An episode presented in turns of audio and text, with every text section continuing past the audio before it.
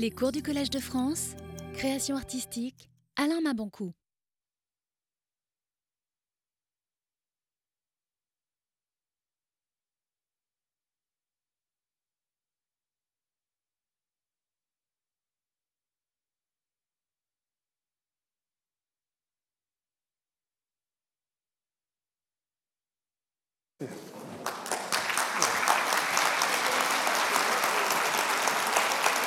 Ok, merci. Bien, ça fait toujours le même plaisir de vous retrouver aujourd'hui. Et euh, j'ai le plaisir de vous dire qu'après ce cours ou cette leçon, ou peut-être cette petite colère que je vais exprimer ici pendant quelques temps, on recevra le professeur Jean-Marc Moura, hein, que j'aime bien, que j'aurai l'opportunité de vous présenter tout à l'heure. Aujourd'hui, la leçon était originellement intitulée Réception critique et enseignement de la littérature africaine en France, mais dans la mesure où nous accueillerons cet invité, mon invité, tout à l'heure, et qu'il évoquera les questions des études postcoloniales en France, et que nous cessons d'appeler de tous nos voeux depuis fort longtemps, je me suis donc un peu permis de recadrer mon propos pour me concentrer ici sur un angle aussi qui me tient à cœur, celui de la représentation et de la vulgarisation même de ces lettres africaines dans ce pays où parfois certains évoquent une certaine ghettoisation de la création littéraire, ghettoisation qu'on reproche euh, le, à tort ou à raison au milieu éditorial, qui parfois, malgré lui et malgré sa bonne foi, que nous ne pouvons lui dénier, est d'ordinaire victime de toutes sortes d'attaques. On attribue, par exemple, sans voie de recours à ce milieu éditorial français, l'inclination à percevoir les lettres africaines comme un petit îlot comme un tout qui n'aurait pas de spécificité, de particularité, ce qui perpétuerait jusqu'à nos jours l'idée que le texte d'Afrique noire en français, quel que soit le lieu de sa création, aurait le même visage, les mêmes traits et les mêmes caractéristiques. C'est donc euh, pour moi l'occasion de décortiquer ici quelques-uns de ces pièges auquel, convenons-le, l'édition française est loin d'échapper malgré sa volonté de traiter justement cet écrit comme un tout, comme un tout autre texte qu'un texte français, et cette volonté qu'elle a, trop appuyée par le désir de bien faire, de mieux faire, et qui conduit le plus souvent à des résultats étranges et surprenants, comme on va le voir tout à l'heure, et qui donne aux préjugés une longue, longue vie, voire même une santé de fer. Ben oui, j'examinerai donc euh, euh, ces problèmes en deux points essentiels. D'abord, comment, à force de spécifier cette littérature africaine, on a fini par créer une ligne rouge qui sépare ce qui relève de la littérature, la vraie, celle des auteurs franco-français, de celle qui, finalement, euh, petit à petit, hélas, est perçue euh, comme une illustration typée, sociologique, ethnographique, politique et donc périphérique. La littérature africaine serait entièrement à part elle ne serait jamais considérée comme à part entière faisant partie de cette euh, grande littérature d'expression française. Dans un second temps, je formulerai quelques remarques sur cette vague que nous avons remarquée, que vous avez remarqué aussi ces dernières années, ce regain d'intérêt pour les lettres noires avec la création par certains éditeurs de ces collections spécifiques destinées à héberger cette littérature dont le dessin, semble-t-il, de la valoriser et de la sortir du lot. ce qui donne parfois un effet contraire. En ce qui concerne la présentation typée ou stéréotypée du produit, comme euh, je l'ai intitulé, ce qui frappe, ce qui vous frappera, et je suis certain que vous l'avez aussi constaté, parce qu'il s'agit de l'apparence de l'objet qu'on vous présente. Lorsque vous jetez un coup d'œil sur quelques couvertures qui illustrent les œuvres d'auteurs africains, les images qu'on choisit se recoupent et semblent nous forcer à lire une certaine Afrique, celle qu'on veut nous donner à lire. Ces images sont une sorte d'invitation au voyage lointain, comme dans les siècles passés où l'illustration justement de l'Afrique devait faire rêver, promettre une balade exotique dans un univers mystérieux, palpitant, où le mystère, l'aventure, la magie, la sorcellerie étaient garantis. Mais nous avons déjà souligné dans les leçons passées combien la littérature exotique, selon Jean-François Stazac, notamment dans son article intitulé Qu'est-ce que l'exotisme? rappelait que cette littérature engageait à reproduire un voyage qui avait déjà été fait, celui d'où provenaient ces images ou ces textes si attirants qu'on voulait aller les voir en vrai. Quand on vous présente une couverture, c'est comme si on vous dit voilà l'Afrique, voilà ce que vous pouvez trouver en Irlande. Pour la littérature africaine, la systématisation et la reproduction de cette représentation proviennent indubitablement de l'inconscient colonial et sans s'en rendre compte de l'idée qu'on s'est fait du continent noir et qu'il faut fixer sur la couverture du livre. C'est une sorte d'Afrique qu'on nous impose, qu'on voudrait montrer différente du monde, du lieu où l'ouvrage a été publié, et tous les ingrédients sont mis en œuvre hein, par l'éditeur pour survendre le produit. On promet une langue prétendument orale, imagée, ensoleillée. On promet la découverte d'une Afrique inconnue, à la fois tendre et violente, vous avez déjà entendu ça, dans laquelle le héros emportera le lecteur d'aventures insolites, inextricables et cocasses en aventures périlleuses qui ne lui laissera même pas le temps de souffler, de poser le roman. Combien de fois n'ai-je pas moi-même entendu à mes débuts d'écrivain certains des éditeurs qui disaient ne pas accepter le manuscrit parce qu'il manquait de vraies scènes africaines.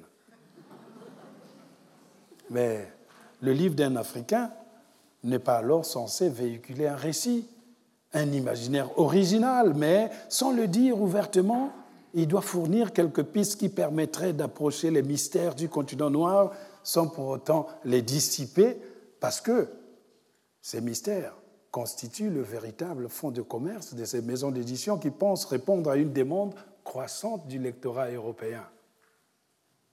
Dans son texte intitulé euh, Comment écrire l'Afrique, que Michel Lebris et moi-même avons publié dans un recueil collectif intitulé L'Afrique qui vient, mon collègue écrivain kenyan Binyavanga Wainaina, qu'on pourrait voir ici en photo si euh, on pourrait nous la montrer. Je crois qu'il va venir. Je pense qu'il faut allumer la photo de l'écrivain Wanaina. Ah, voilà, il est là. Donc, cet écrivain kényan, le nom est bien là parce que je sais que j'ai écouté vos voeux. Vous avez chaque fois dit qu'il faut mettre des noms parce que un de mes amis, quand j'avais cité le roman Bat-toi de René Marran, il pensait que c'était une bagarre qui disait Bat-toi là. Voilà, ça arrive. Voilà, c'est Bat-toi là, c'était un nom, ce n'était pas Bat-toi là. Hein. donc, euh, donc, du coup, cette fois-ci, je me suis arrangé d'écrire Binyavanga Wainaina. Hein. Ce n'était pas si facile. Alors, cet écrivain kényan de talent qui lutte dans son propre pays pour les droits euh, des, homosexuels, des homosexuels avait publié euh, un texte qui a fait beaucoup de bruit dans le monde anglophone. Et ce texte, euh, nous l'avons traduit dans ce recueil de poèmes qui s'appelle L'Afrique qui vient aux éditions Ebec à l'occasion du festival Étonnant Voyageur. Alors, cet écrivain, dont le sourire déjà vous inspire ce qu'il va dire plus tard, soulignait les travers de cette situation dans son texte justement intitulé Comment écrire sur l'Afrique c'est-à-dire que si vous voulez écrire sur l'Afrique et avoir du succès pour être publié, il écrit ceci, si vous voulez écrire sur l'Afrique. Utilisez toujours dans votre titre le mot Afrique ou ténèbres, ou encore safari. En sous-titre, vous pouvez inclure Maasai, Zoulou, Zambèze, Congo, Nil, grandeur, ciel, ombre, tambour, soleil, peut-être même passé, le passé. Il continue, il est souvent utile de mentionner guérilla, ou bien éternel, ou bien primitif, ou bien tribal. Notez que gens, les gens, hein, désignent les Africains qui ne sont pas noirs, tandis que peuple qualifie plutôt les Africains noirs. Dans votre texte, dit-il, traiter l'Afrique comme si elle ne formait qu'un seul pays.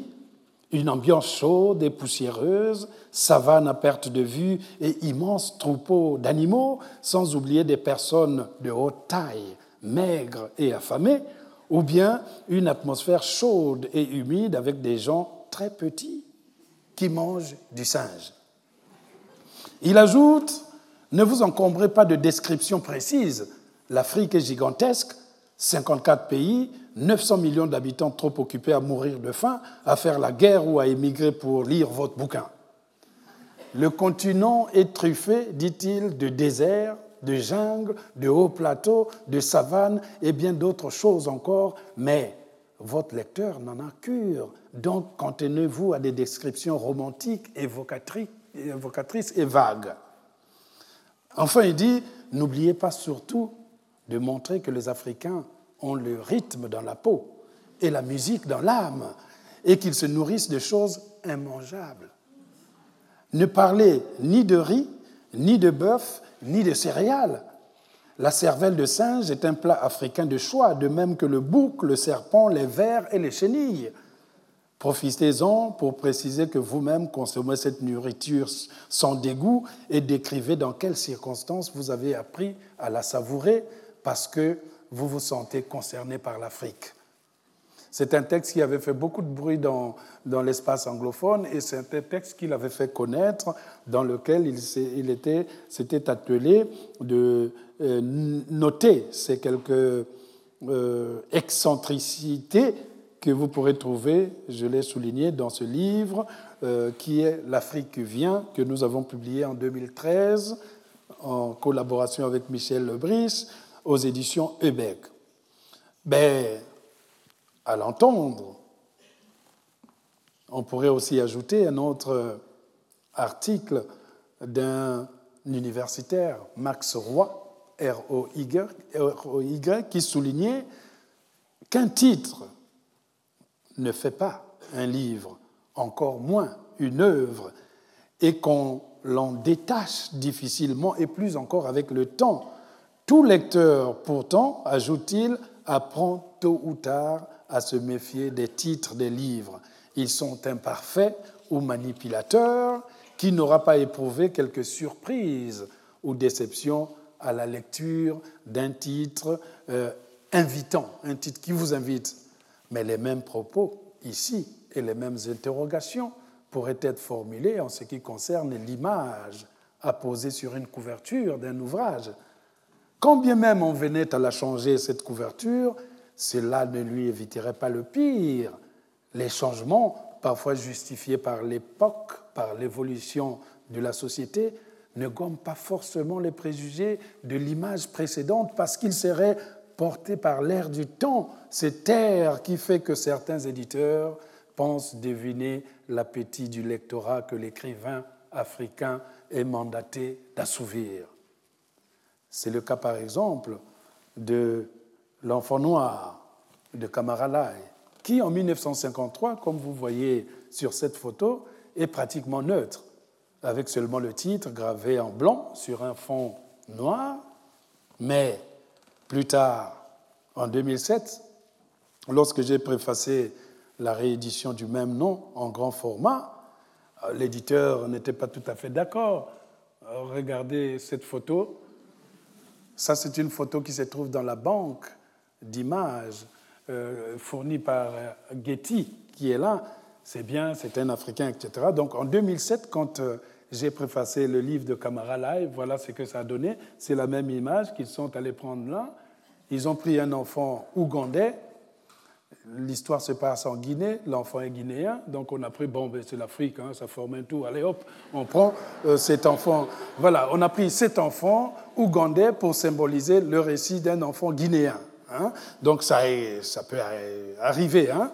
Donc, donc en 2007, on a cette couverture que je préface en grand format. L'éditeur est revenu à une suggestion plus africaine, plus typée, plus en phase avec les propos de l'écrivain kényan que nous avons entendu tout à l'heure, et montrant donc cet enfant africain en mouvement, hein, pieds nus sur une route hein, poussiéreuse, avec son cerceau, un bâton à la main, la chemise ouverte par le vent. Je ne parle même pas de la flore environnante qui est à côté, car il faut que le lecteur soit en Afrique d'un seul coup d'œil et qu'il s'imagine en quelques secondes ce qu'est la vie dans ce continent pour un enfant comme celui dont il entendra la voix dès les premières pages avec les mots dont l'auteur est loin de s'imaginer qu'ils composent en eux-mêmes aussi ce vocabulaire attendu de l'époque. Quand vous lisez les premières pages de L'enfant noir de Kamaralai, vous êtes dans cette sorte d'époque où les éléments aussi sont réunis pour donner cette, euh, à ce mystère tout son intérêt. Camarade l'a dit dès les premières pages, j'étais enfant et je jouais près de la case de mon père. Quel âge avait-je en ces temps-là? Je ne me rappelle pas exactement. Cinq ans, six ans peut-être. Ma mère était dans l'atelier près de mon père et leur voix me parvenait rassurante, tranquille, mêlée à celle des clients de la forge et au bruit de l'enclume. Brusquement, j'avais interrompu de jouer, l'attention, toute mon attention captée par un serpent qui rampait autour de la case, qui vraiment paraissait se promener autour de la case, et je m'étais bientôt approché. J'avais ramassé un roseau qui traînait dans la cour. Il entraînait toujours qui se détachait de la palissade des roseaux tressés qui enclos notre concession. Et à présent, j'enfonçais ce roseau dans la gueule de la bête. Le serpent ne se dérobait pas, il prenait goût au jeu, il avalait lentement le réseau, il l'avalait comme une proie avec la même volupté, me semblait-il, les yeux brillants de bonheur et sa tête petit à petit se rapprochait de ma main. Il vint un moment où le roseau se trouva à peu près englouti et où la gueule du serpent se trouva terriblement proche de mes, doigts. Le, décor est donc très planté et il semble se rattacher à la promesse de la couverture qui, elle, est bien typée ici, différente de celle de la version originale ou d'autres versions que vous trouverez en faisant des recherches en collection poche et qui privilégient plutôt la candeur, l'innocence de cette enfance par un air grave ou par un sourire dont, l'éclat ne peut que nous pousser à ouvrir les premières pages et à tomber sur la reptation de ce serpent noir, symbole justement d'une cosmogonie bien marquée où le règne animal et l'espèce humaine se fondent, se complètent pour mieux être en harmonie avec les ancêtres, ceux-là qui ne sont jamais partis, ceux qui rôdent autour de nous, nous protègent ou nous punissent lorsque nous enfreignons les règles élémentaires de la vie en communauté. Une autre photo, celle-ci, pour l'instant, vous voyez, je l'ai prise dans la banque d'images. Donc c'est une banque d'images toujours Getty. Si vous allez, il y a une photo de cette femme à l'intérieur. Les couvertures typées ou stéréotypées existent encore à notre époque et étrangement, plus nous nous éloignons du passé, plus elles convoquent l'époque ancienne des préjugés et elles sont caractérisées par des ressemblances encore plus soulignées récemment dans l'espace anglophone où il arrive que les éditeurs, sans doute piochant avec frénésie dans la même banque de données iconographiques comme ici, retiennent la même représentation, la même illustration, comme nous pouvons le voir ici, sur cette image. Vous l'avez ici, les éditeurs anglophones la prennent pour le livre d'Aminata Forma, qui se trouve ici. Vous pensez que c'en est fini? The Memory, Love, le roman d'Aminata Forma, qui est britannique d'origine sierra-léonaise. Puis, comme si cela ne suffisait plus, paf, vous avez Laurence Hill, qui est canadien, qui les prend pour sa version La même femme, euh, qui reprend dans le même livre, en version francophone. Et vous pensez que les deux reprennent en effet l'image de la même femme. Et voilà, ce photographe a dû vraiment s'enrichir, hein, parce qu'en peu de temps, comme ça, et ce qui différencie ces deux livres, c'est peut-être simplement la direction vers laquelle regarde euh, le personnage féminin. Mais vous pensez que c'était fini? Non, on continue. Vous avez Laurence Hill, hop, on va le traduire chez Présence africaine, chez mes amis là-bas. On reprend la même image ici chez Présence africaine, qui la choisiront pour la publication d'Aminata de Laurence en version euh, française. Ce que peut-être vous ne voyez pas, parce que peut-être l'image est très longue, en haut, à côté de l'œil, Présence africaine a jugé utile d'ajouter deux scarifications pour mieux imprégner le côté, euh, le côté plutôt africain. Donc une image dans laquelle on joue deux scarifications à côté de l'œil. Si vous l'avez près, hein, c'est juste à la commissure là-bas, là où il y a, je crois que j'ai, voilà. Donc c'est ici, il y a deux scarifications qui sont là quand vous voyez de très près. Pour faire plus africain, eh bien, dans la version des éditions Présence africaine que vous trouvez là, il y a deux scarifications qui n'étaient pas dans la photo originale. Bah, qu'est-ce qui pourrait expliquer cette attitude? Courrier, dans Courrier international, vous pouvez trouver un article qui, avait replu il y a quelques années, un autre article qui était paru dans un site très populaire euh, anglophone qui s'appelle Africa is a country. L'Afrique est un pays. Et l'article était intitulé Littérature africaine, deux points, des couvertures de livres trop clichés, bien trop clichés. Alors l'article rappelait, illustration à l'appui, comment les couvertures de littérature africaine ne pouvaient se passer d'images incontournables et certainement attendues par le public américain. En général, c'est un acacia, c'est un soleil couchant sur la savane ou encore une femme voilée lorsqu'il s'agit de la production venant du Maghreb. Interrogé à ce sujet, Peter Mendelssohn, qui est directeur artistique chez un des plus grands éditeurs américains, Knopf, avait argumenté sur la paresse du milieu éditorial américain qui, semble-t-il, pour l'Afrique, préfère plutôt appliquer ce qui assurerait le succès, ce qui était attendu par le public. Il dira, oui, au moment où le manuscrit est prêt à être produit, il y a une très forte tentation de suivre un chemin qui a déjà été foulé. Si quelqu'un essaie de faire quelque chose de différent et que le livre ne se vend pas, vous savez qui blâmait le gars qui n'a pas mis l'acacia sur la couverture. Donc en général, on blâmera celui qui n'a. Si ça n'a pas marché, c'est parce qu'il n'y avait pas cet acacia sur la couverture. C'est ainsi, par exemple, que lors de l'apparition en Amérique euh, de, de, ce roman, vous voyez, l'acacia et le coucher du soleil sont là, lors de l'apparition de ce roman de Chimamanda Ngozi, en français L'autre moitié du soleil de Chimamanda Ngozi Adichie, que nous connaissons bien en France, l'auteur avait eu, elle aussi, droit à son acacia sur la couverture. L'acacia en question fut évité de justesse en français hein, aux éditions Gallimard. L'éditeur avait sagement opté pour une couverture plus neutre. C'est là, c'est le même livre, une couverture plus neutre. Voilà, celle-ci montre une sorte de clair-obscur très contrasté, avec une ouverture sur un soleil caché, comme pendant une éclipse. Donc ça peut être à Sarajevo, ça peut être en Belgique, euh, ça peut être euh, partout. Au moins Gallimard a dit je veux pas de problème, euh, je mets un petit soleil tranquille, voilà, et je laisse les acacias et les savanes aux Américains. Voilà. Il reste que beaucoup d'auteurs anglophones, et non des moindres, même des lauréats du prix Nobel, ont pour la plupart eu droit aux acacias et aux arbres et autres arbrisseaux du même embranchement, ou alors, le plus souvent, vous le verrez, des masques dont même les mines de ces masques, parfois patubulaires et apeurés, semblent elles-mêmes se demander, euh, s'étonner de couver un exotisme qu'ils croyaient révolu.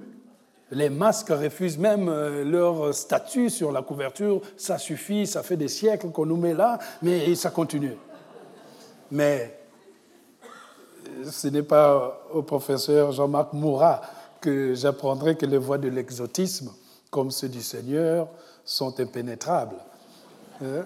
Et nous sommes encore aux couvertures qui continuent à envier, par exemple, celle-ci que j'aime beaucoup, de, qui est chez Folio, chez Gallimard, la ferme, africaine de Karen Blixel, que j'adhère. Si vous la voyez, il n'y a pas de différence forcément avec les Chimamanda et autres, mais là, il y avait une certaine euh, euh, proximité que je n'aurais pas manqué de souligner. Mais quand on fait un cours comme celui-ci, c'est bien de critiquer les autres. Il faut se regarder soi-même. Que dirais-je de mes propres couvertures? Nous sommes bien dans un cours aussi de création euh, artistique, c'est-à-dire aussi, je regarde comment est exposée ma propre création. Bon, allons-y, hein, un moment de sadomasochisme ne fera jamais du mal à quelqu'un. Ça arrive, parce que, euh, au lieu de critiquer les autres, Monsieur Mabanko, parlons de vos couvertures, parlons des vôtres. N'avez-vous pas euh, peut-être subi le même traitement? Bon, allons-y. Pour mon livre, Demain j'aurai 20 ans, qui était paru chez Gallimard en 2010 dans la collection euh, blanche, je pense qu'elle est là, voilà.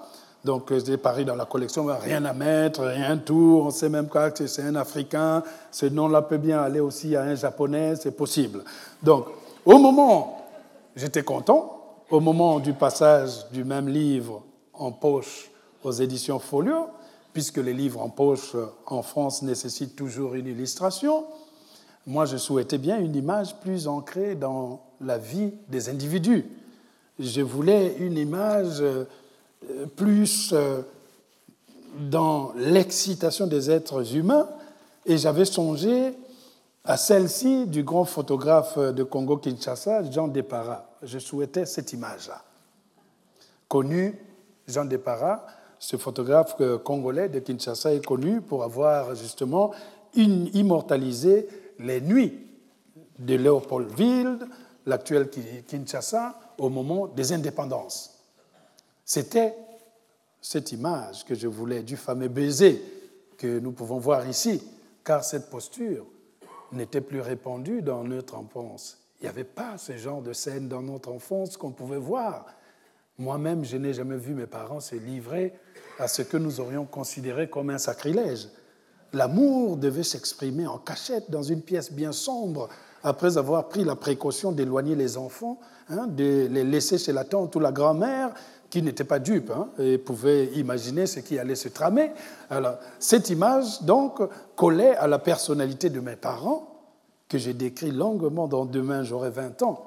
Mais ce n'était pas celle-là qui symbolisera, hélas, ce livre de souvenirs porté par mon double narrateur âgé de 10 ans, Michel. Ce sera une autre image, celle-ci. Voilà, couverture, demain j'aurai 20 ans. Mais à la décharge des éditions Gallimard, qu'il ne faut pas accuser, qui étaient d'accord pour que nous puissions prendre le baiser de départ, il nous était difficile à ce moment-là de retrouver qui détenait les droits de reproduction de euh, ce baiser. Nous nous étions donc contentés de cette image que nous voyons ici et qui montre une scène d'enfant qui court au Congo-Brazzaville, plus pratiquement l'erreur peut-être aussi qui court à Brazzaville alors même que la scène se passe à Pointe-Noire, et qui collait toutefois à la thématique de, ce livre qui retraçait une enfance du temps des années 70-80, à l'époque du Congo marxiste-léniniste, de la présidence de Marien Gwabi jusqu'à l'arrivée au pouvoir par un coup d'État de Denis Sassou qui est encore aujourd'hui président depuis ces temps-là. Dans le même esprit de ne pas surenchérir sur l'exotisme, je tenais par exemple à ce que les couvertures en poche d'un de mes livres, Vert cassé, ne représentent pas forcément le bar crasseux dans lequel gravitent mes personnages. Le choix opéré donc par le service iconographique des éditions Point du groupe La Martinière Seuil, un bar plutôt soigné et même trop soigné et qui ne représente pas forcément un pays déterminé, laissait au lecteur le soin de reconstituer dans son imaginaire cet établissement congolais qui pourrait être d'ici ou d'ailleurs, de la Turquie ou de la Guinée-Bissau, d'Ajaccio ou de Saint-Jean d'Angély, de Cergy-Pontoise ou de Tokyo, en forçant un peu les choses, hein, parce qu'il ne faut pas non plus exagérer. Voilà. Évidemment, je regrette encore le choix opéré par un autre, euh, par un de mes, un de mes romans, Les petits-fils nègres de Vercingétorix. Paf Voilà. voilà, les petits-fils nègres. Alors, ce choix me paraissait plutôt Bon, disons qu'à cette époque, je n'avais pas le pouvoir de bouder. Hein. C'était mon troisième roman. Euh, mes livres ne marchant pas. Comment je peux aller dire à l'éditeur, je ne suis pas d'accord Il dit, ah ben, tu n'es pas d'accord, on ne te publie pas. Donc, c'est après qu'on peut bouder euh, un peu.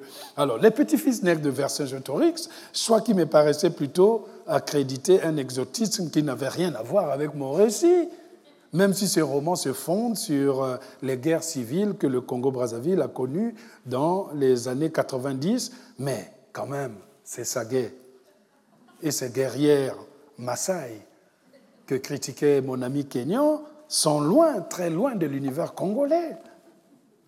Ma seule consolation, de toute façon, était de me dire que c'était un roman et qu'avec un roman, tout est possible.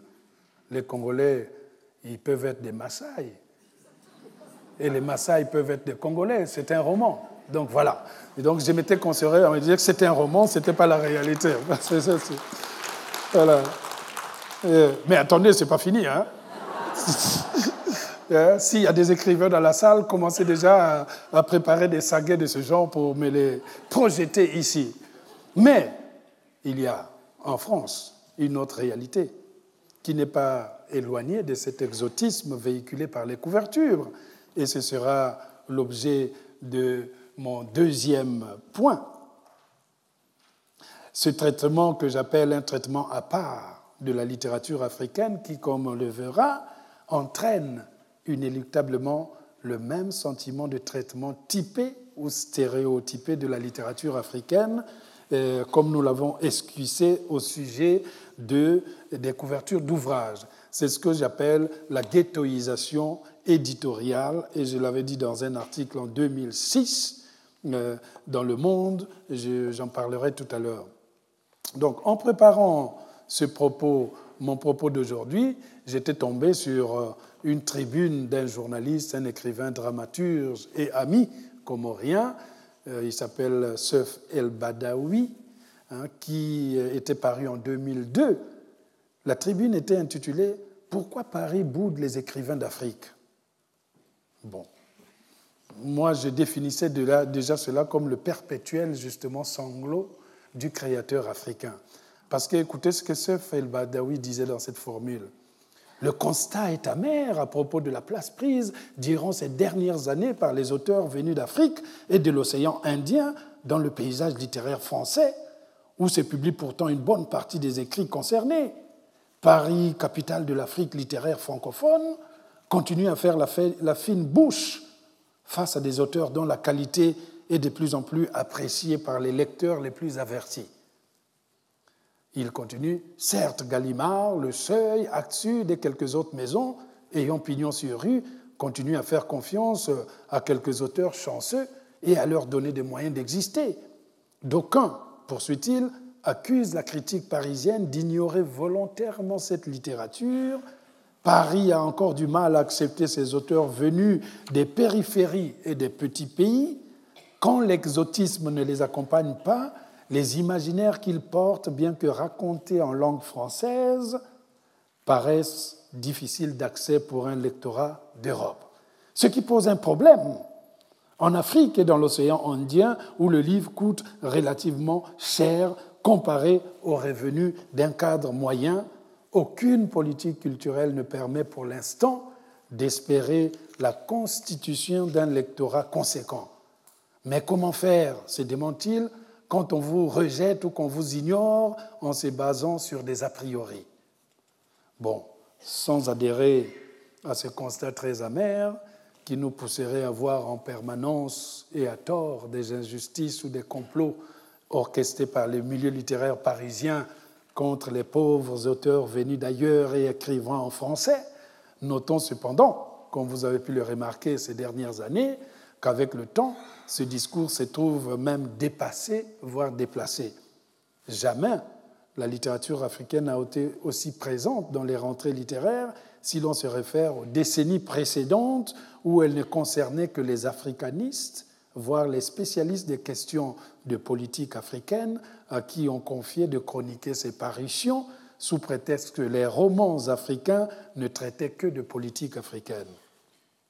Il s'agissait là, à l'époque, de la part de ce journaliste et écrivain, d'une question de réception, voire de la perception des littératures africaines qu'il posait et pourrait recouper justement la thématique de la nécessité de la vulgarisation des études coloniales en France, comme nous le dira dans quelques instants mon invité, le professeur Jean-Marc Mourat. Il faut toutefois reconnaître que ces sentiments de marginalisation de la littérature africaine d'expression française s'est posé avec acuité et se pose encore aujourd'hui alimenté, nourri par certaines stratégies éditoriales qui donnent encore l'air de ne pas savoir où classer cette littérature pourtant écrite en français, publiée en France, mais traitée en réalité comme une littérature de langue étrangère. Mais au fond, qu'est-ce qui expliquait en réalité cette attitude, l'attitude de mon ami comorien? C'est certainement cette prolifération, c'est les éditeurs des collections destinées aux auteurs africains, collections qui confortent encore une sorte de ségrégation littéraire et n'arrangent pas les choses. Ces collections laissent presque entendre qu'il y a d'un côté la grande littérature, française bien entendu, écrite par les Français, et de l'autre, une littérature périphérique lointaines et ne pouvant être mélangées avec la première. Les éditions Atier, par exemple, avaient créé une collection intitulée Monde Noir, dirigée par Jacques Chevrier. Les éditions Actes Sud ont une série baptisée Suites africaines, dirigée par Bernard Manier, tandis que Gallimard, l'un des plus grands et prestigieux éditeurs français, s'y est mis aussi avec sa collection continent noir. Dans ce dernier cas, il est même étrange de constater que les auteurs publiés sous le label Continent noir, on a un exemple ici d'Ananda Devi, rêvent d'entrer dans la collection blanche. Voilà. Ils rêvent tous de rentrer dans la collection blanche. Pour eux, c'est une sorte de promotion une sorte de palier à gravir afin d'intégrer enfin le paysage littéraire français. Cette sorte de migration rêvée s'est concrétisée, par exemple, à travers des écrivains justement comme la mauricienne Ananda Devi que vous voyez ici, qui, après avoir publié plusieurs romans, entra enfin dans la blanche. C'est le même mais cette fois-ci qui rentre dans la collection normale, la blanche. Mais en conservant quand même le même éditeur responsable de la collection de Continent Noir. De même, on peut le dire de ce livre également de Scholastique Mokasonga, qui, ayant jusqu'alors porté le drapeau de cette collection, que vous voyez ici. Il a publié plusieurs livres, dont La femme aux pieds nus ici. Il obtient enfin les Renaudot et trouve le moment venu, enfin, de mériter euh, voilà, la, collection blanche pour rentrer à l'intérieur d'une collection, non sans se vanter elle-même sur son site de ce passage extraordinaire. Même son de cloche, quand vous prenez l'autre mauricienne, Natacha Apana, qui, elle, changea d'éditeur pour se retrouver d'abord aux éditions de l'Olivier, puis enfin, euh, oh non. bon, ce dont je suis sûr, c'est que je sais que Caroline est ici, donc euh, il n'y aura pas de pépin. Voilà, voilà, je ne comprends pas quoi. Hein? Dès, que je parle, dès que je parle de, des autres, pourtant j'ai parlé de moi, rien ne s'était passé. Et il suffit que je parle des autres pour que tout se passe. Euh, voilà. Ah, ça y est. Bob, euh, écoutez. Ah, c'est lui, hein Voilà. On l'a vu, on l'a vu, on l'a vu. J'ai l'impression du, déjà vu, quoi. Mais bon. Alors, on va arriver, hein Il faut dire que Natacha Apana, elle est tellement forte qu'elle m'a envoûté. C'est très bien. Donc, Scholastique Mukasonga, Natacha Apana, c'est bien là que nous étions. Bon, voilà. De toute façon, vous êtes habitués, toutes les deux leçons, vous avez cette sorte de frénésie de la technique qui vient s'abattre sur moi, alors que hein, sagement, je ne fais que le rôle de passeur. Et voilà. Bon, donc on a eu cette scène, cette euh, belle, ce beau passage aussi de la Mauricienne Natacha Apana, qui était dans la collection Continent Noir, ne voulant plus être peut-être enfermé sous une étiquette, change d'éditeur pour se retrouver d'abord chez l'Olivier avant d'aller chez Gallimard, ici, comme vous voyez, avec ce livre paru l'année dernière, en attendant demain, dans la collection blanche. On a eu également le même exemple avec euh, l'écrivain Gaston Paul Effa, qui était aux éditions Gallimard, à qui on fit la promesse d'entrer dans la blanche, la promesse n'ayant pas été tenue en temps et en heure, plia bagage vers d'autres aventures avant de revenir dans la même collection.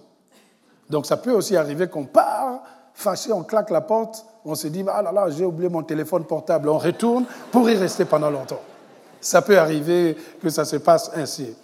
De même, mon ami euh, euh qui était justement aux éditions euh, Gallimard dans la collection Continent Noir. Il était même un des premiers dans cette collection qui publie désormais aux éditions euh, Mercure de France.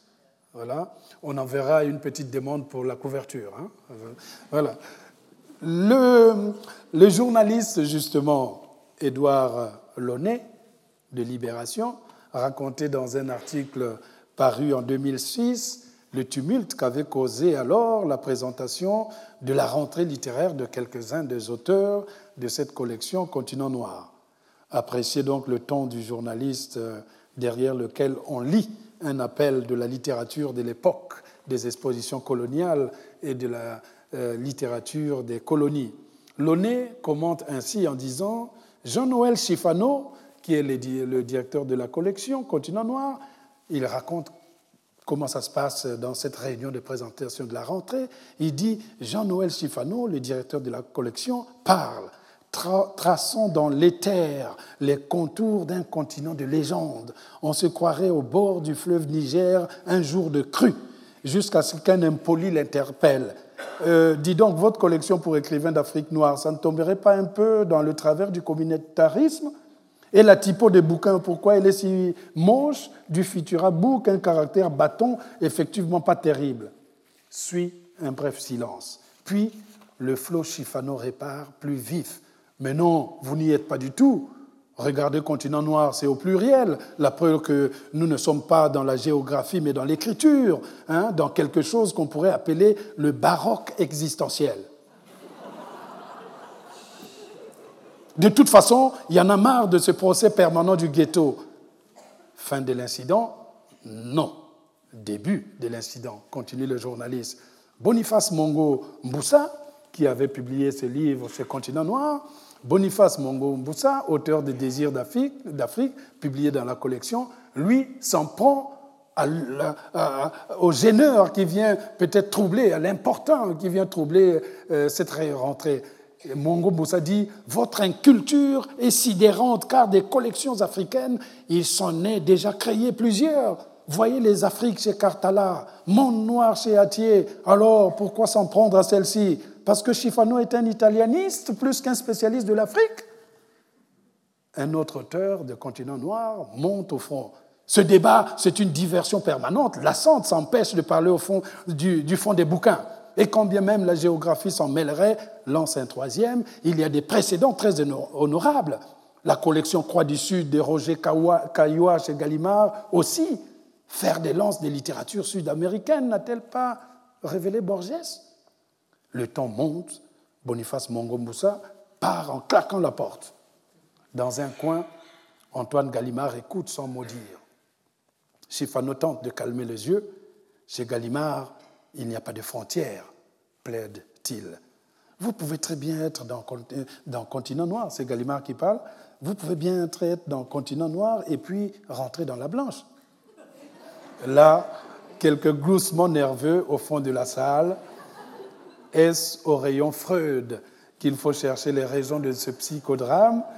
La maison d'édition qui a pour figure de proue la collection blanche de la NRF pouvait-elle délimiter en son sein un espace noir sans ouvrir la boîte à lapsus, conclut Édouard Launay.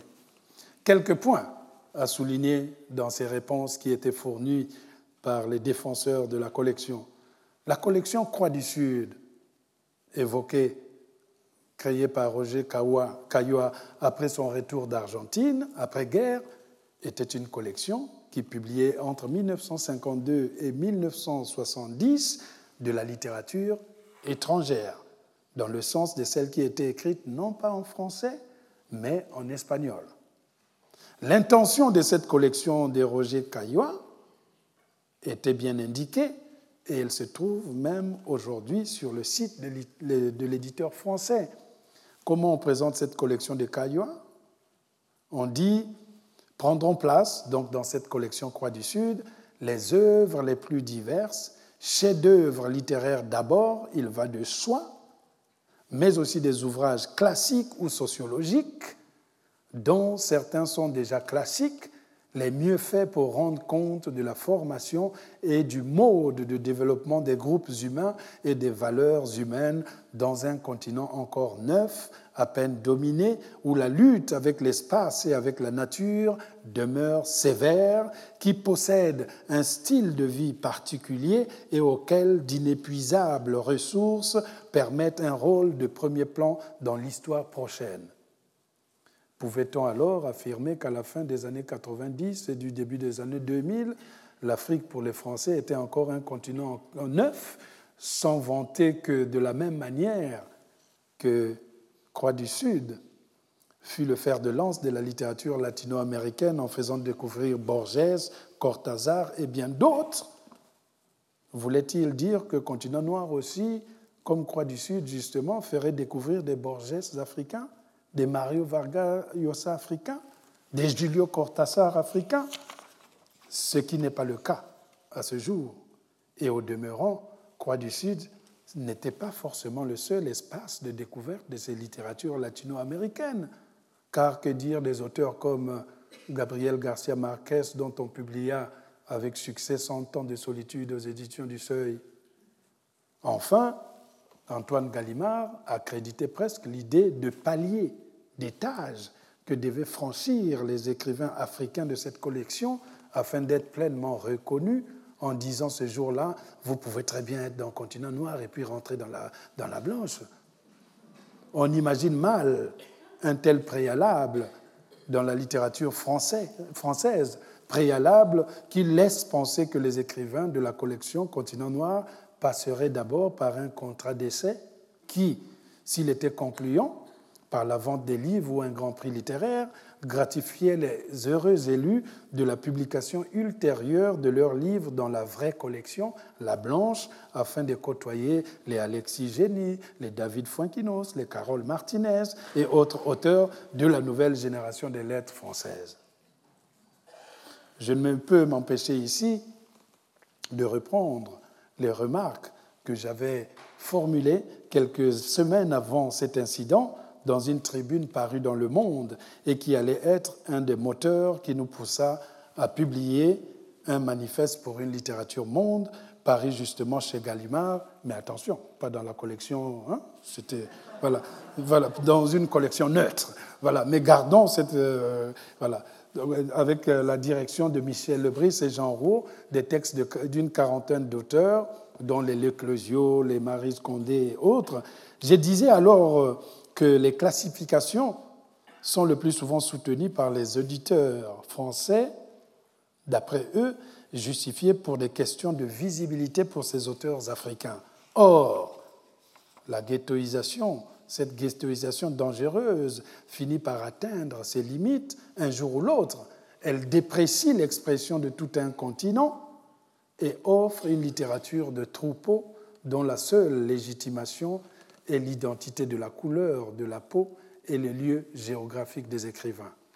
Ces auteurs africains, ainsi cloîtrés, claquemurés, isolés, sont irrémédiablement condamnés à porter le fardeau d'une idéologie incompatible avec l'indépendance de la création. Ils vont aboyer, mais leurs aboiements ne dépassent guère les lisières du cul-de-sac. Bernard Moralis, professeur émérite de l'université à l'université de Cergy-Pontoise, s'étonne d'ailleurs à ce sens. Mais comme par le passé, la critique continue souvent à vouloir rechercher dans les textes de ces auteurs la présence d'une spécificité africaine. Est-il logique pour les éditeurs de créer des collections réservées à ces écrivains et pour les libraires de leur consacrer des rayons particuliers? Accordons toutefois à ces éditeurs le bénéfice de la bonne foi l'intention louable d'espérer installer une discrimination positive. Mais lorsqu'une initiative devient paralysante pour les auteurs, il faut passer au plan B, l'intégration de ces créateurs dans l'espace littéraire commun, espace dans lequel seule la singularité de la plume sépare le bon grain de l'ivraie. Or, contrairement à ce qu'on pourrait penser, les lettres africaines n'avaient pas ce destin de balkanisation. Et mieux encore, quand elles n'étaient pas publiées par présence africaine, elles l'étaient pour la plupart par une grande, mais par des grandes maisons d'édition, par des grands éditeurs parisiens qui n'avaient aucune collection particulière et inscrivaient ces parutions dans leur catalogue général, aux côtés d'autres écrivains français avec qui ils avaient en partage la langue française mais aussi en filigrane le partage. Hein, ils avaient un partage non seulement la langue, mais aussi cette histoire commune, qu'elle soit tumultueuse ou encore questionnable. On pourrait, euh, par exemple, donner cette idée de, des livres qui étaient au départ publiés justement directement chez les grands éditeurs. Vous avez Chant d'ombre de Léopold Sédar Senghor, c'était aux éditions du Seuil, Camarala et Cheplon, euh, Monenembo, euh, non, le Yambo Ologem au seuil, Monenembo au seuil, Kourma au seuil, l'aventure ambiguë de Cheikh Abidou Khan, je crois que c'était chez Julia à l'époque, si mes souvenirs sont bons, oui, tout à fait, l'aventure ambiguë, euh, voilà. Donc il n'y avait pas forcément cette sorte de balkanisation. Les littératures africaines étaient toujours portées par des grands éditeurs ou alors étaient publiés par les éditions Présence africaine dont on connaît le poids de l'histoire et l'importance dans le développement de la pensée noire dans tout l'Occident. Cette séparation des littératures qui s'écrivent dans la même langue me rappelle une anecdote, et je l'avais racontée il y a quelques années. C'est par elle peut-être que je terminerai. Je me souviens de m'être rendu dans un coin très éloigné de la France pour une signature de mon premier roman, Bleu, Blanc, Rouge. C'était dans une bourgade d'à peu près 6 à 700 habitants. Un honnête homme, il devait avoir 90 ans, m'observait de loin depuis un moment. Il se rapprocha de la pile de mes livres, se saisit de mon roman, le reposa après avoir tourné les deux premières pages et me demanda mais pourquoi donc, monsieur Alain Macambo, votre éditeur n'a pas mentionné le nom de votre traducteur Et c'était pour moi, c'était pour moi l'occasion d'échanger, de, lui expliquer que si j'écrivais en français, c'était parce que cette langue, je l'ai trouvée chez moi, en parfait état, riche, imagée et étincelante, que comme les langues africaines, le français circulait dans les quartiers, dans les bars, qu'on l'entendait dans la bouche des soulards qui déliraient jusqu'à l'aube, dans celle du croque-mort ou du prêtre qui, ratait, euh, qui ne ratait pas une opportunité de placer ce subjonctif imparfait durant l'oraison funèbre, toujours en français, que j'écrivais en français parce que c'était avec cette langue que j'avais découvert les mots, que c'était avec le français que je m'étais rendu compte que la parole, la pensée, l'imaginaire pouvaient être marqués, que l'émotion n'habitait pas que la voix, mais aussi une page peuplée de signes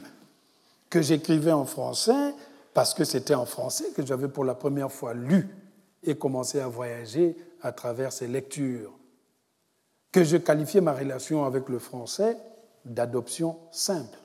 Mes liens avec les langues africaines n'étaient pas rompus, à la différence de l'adoption plénière qui aurait alors impliqué de tout gommer de ma propre culture, d'intégrer complètement la famille de l'adoptant, c'est-à-dire la langue française, que je ne réunirais jamais l'influence de ces langues africaines et que c'était sans doute pour cela que j'avais un accent même dans mes livres, que d'ailleurs j'ignorais dans quelle langue je rêvais encore moins dans laquelle je pensais que je me contentais simplement de rêver, de penser, de mettre les paroles par la suite, que je créais d'abord et donnais ensuite une langue, un peu comme dans les légendes que me contait ma mère. Les personnages étaient des colosses qui ne parlaient pas, et puis on soufflait dans leurs narines et la parole naissait. Dans quelle langue parlaient ces colosses? Ma mère n'avait jamais répondu à cette question. Au fond, il y avait une fusion permanente entre les sonorités de mes langues africaines et le français, une sorte de grondement de langue. Et il arrivait que celles de mon Afrique natale vinssent au secours du français qui me servait d'instrument de création lorsque, cherchant dans le dictionnaire, je constatais avec amertume que je ne pouvais pas écrire comme je l'aurais souhaité.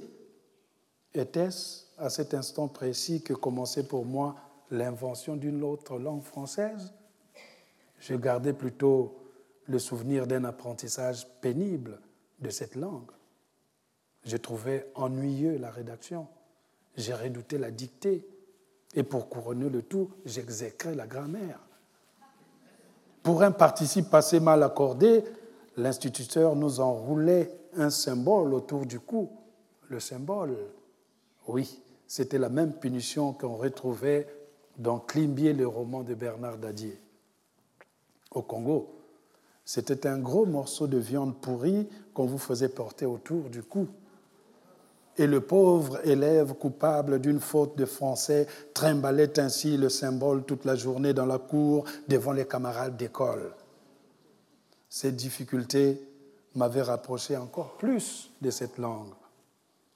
Je lui expliquais que la France n'avait pas le monopole du français depuis longtemps, que cette langue était aussi mienne, comme le lingala, comme le Kikongo, le Monokotuba, le Bembe, le Vili, le Teke, le Sango, pour aller plus loin, le Wolof, pour aller vers mon grand frère Henri Senghor, que la langue française se baladait, habitait dans des maisons en terre battue des quartiers les plus populaires de ma contrée, qu'elle somnolait au pied des manguiers, ravitaillait les disputes dans les marchés et que finalement j'écrivais en français parce qu'il fallait bien que j'écrive dans une langue. Hein.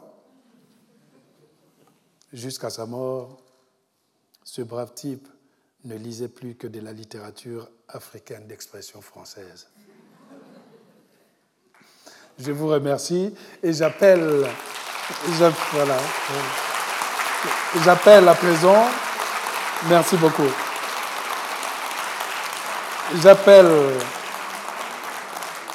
J'appelle à présent le professeur Jean-Marc Morat, que je vais vous présenter en quelques, en quelques deux, trois minutes, pour faire reposer ma voix. Et pendant que on essaye de, de caler cette introduction, donc le professeur parlera et vous aurez aussi l'opportunité tout à l'heure de lui poser des questions, de nous poser des questions auxquelles nous répondrons avec intérêt.